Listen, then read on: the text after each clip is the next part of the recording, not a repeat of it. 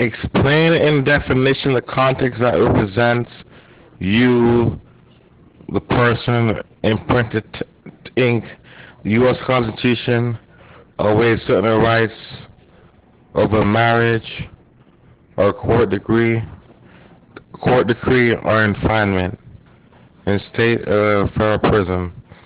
Broadly, U.S. and the U.S. Constitution. We the people, freedom is granted to all Americans, men and women, and to free men. Under the Constitution and the adoption of the people of the U.S. Supreme Court, that freedom and justice will be served by the highest court of judgment for all. For we are the one people, indivisible, invisible to notions of liberty, justice, and freedom, that no foreign threat, domestic or foreign, will hinder or destroy the democracy and notion of free men in the United States of America.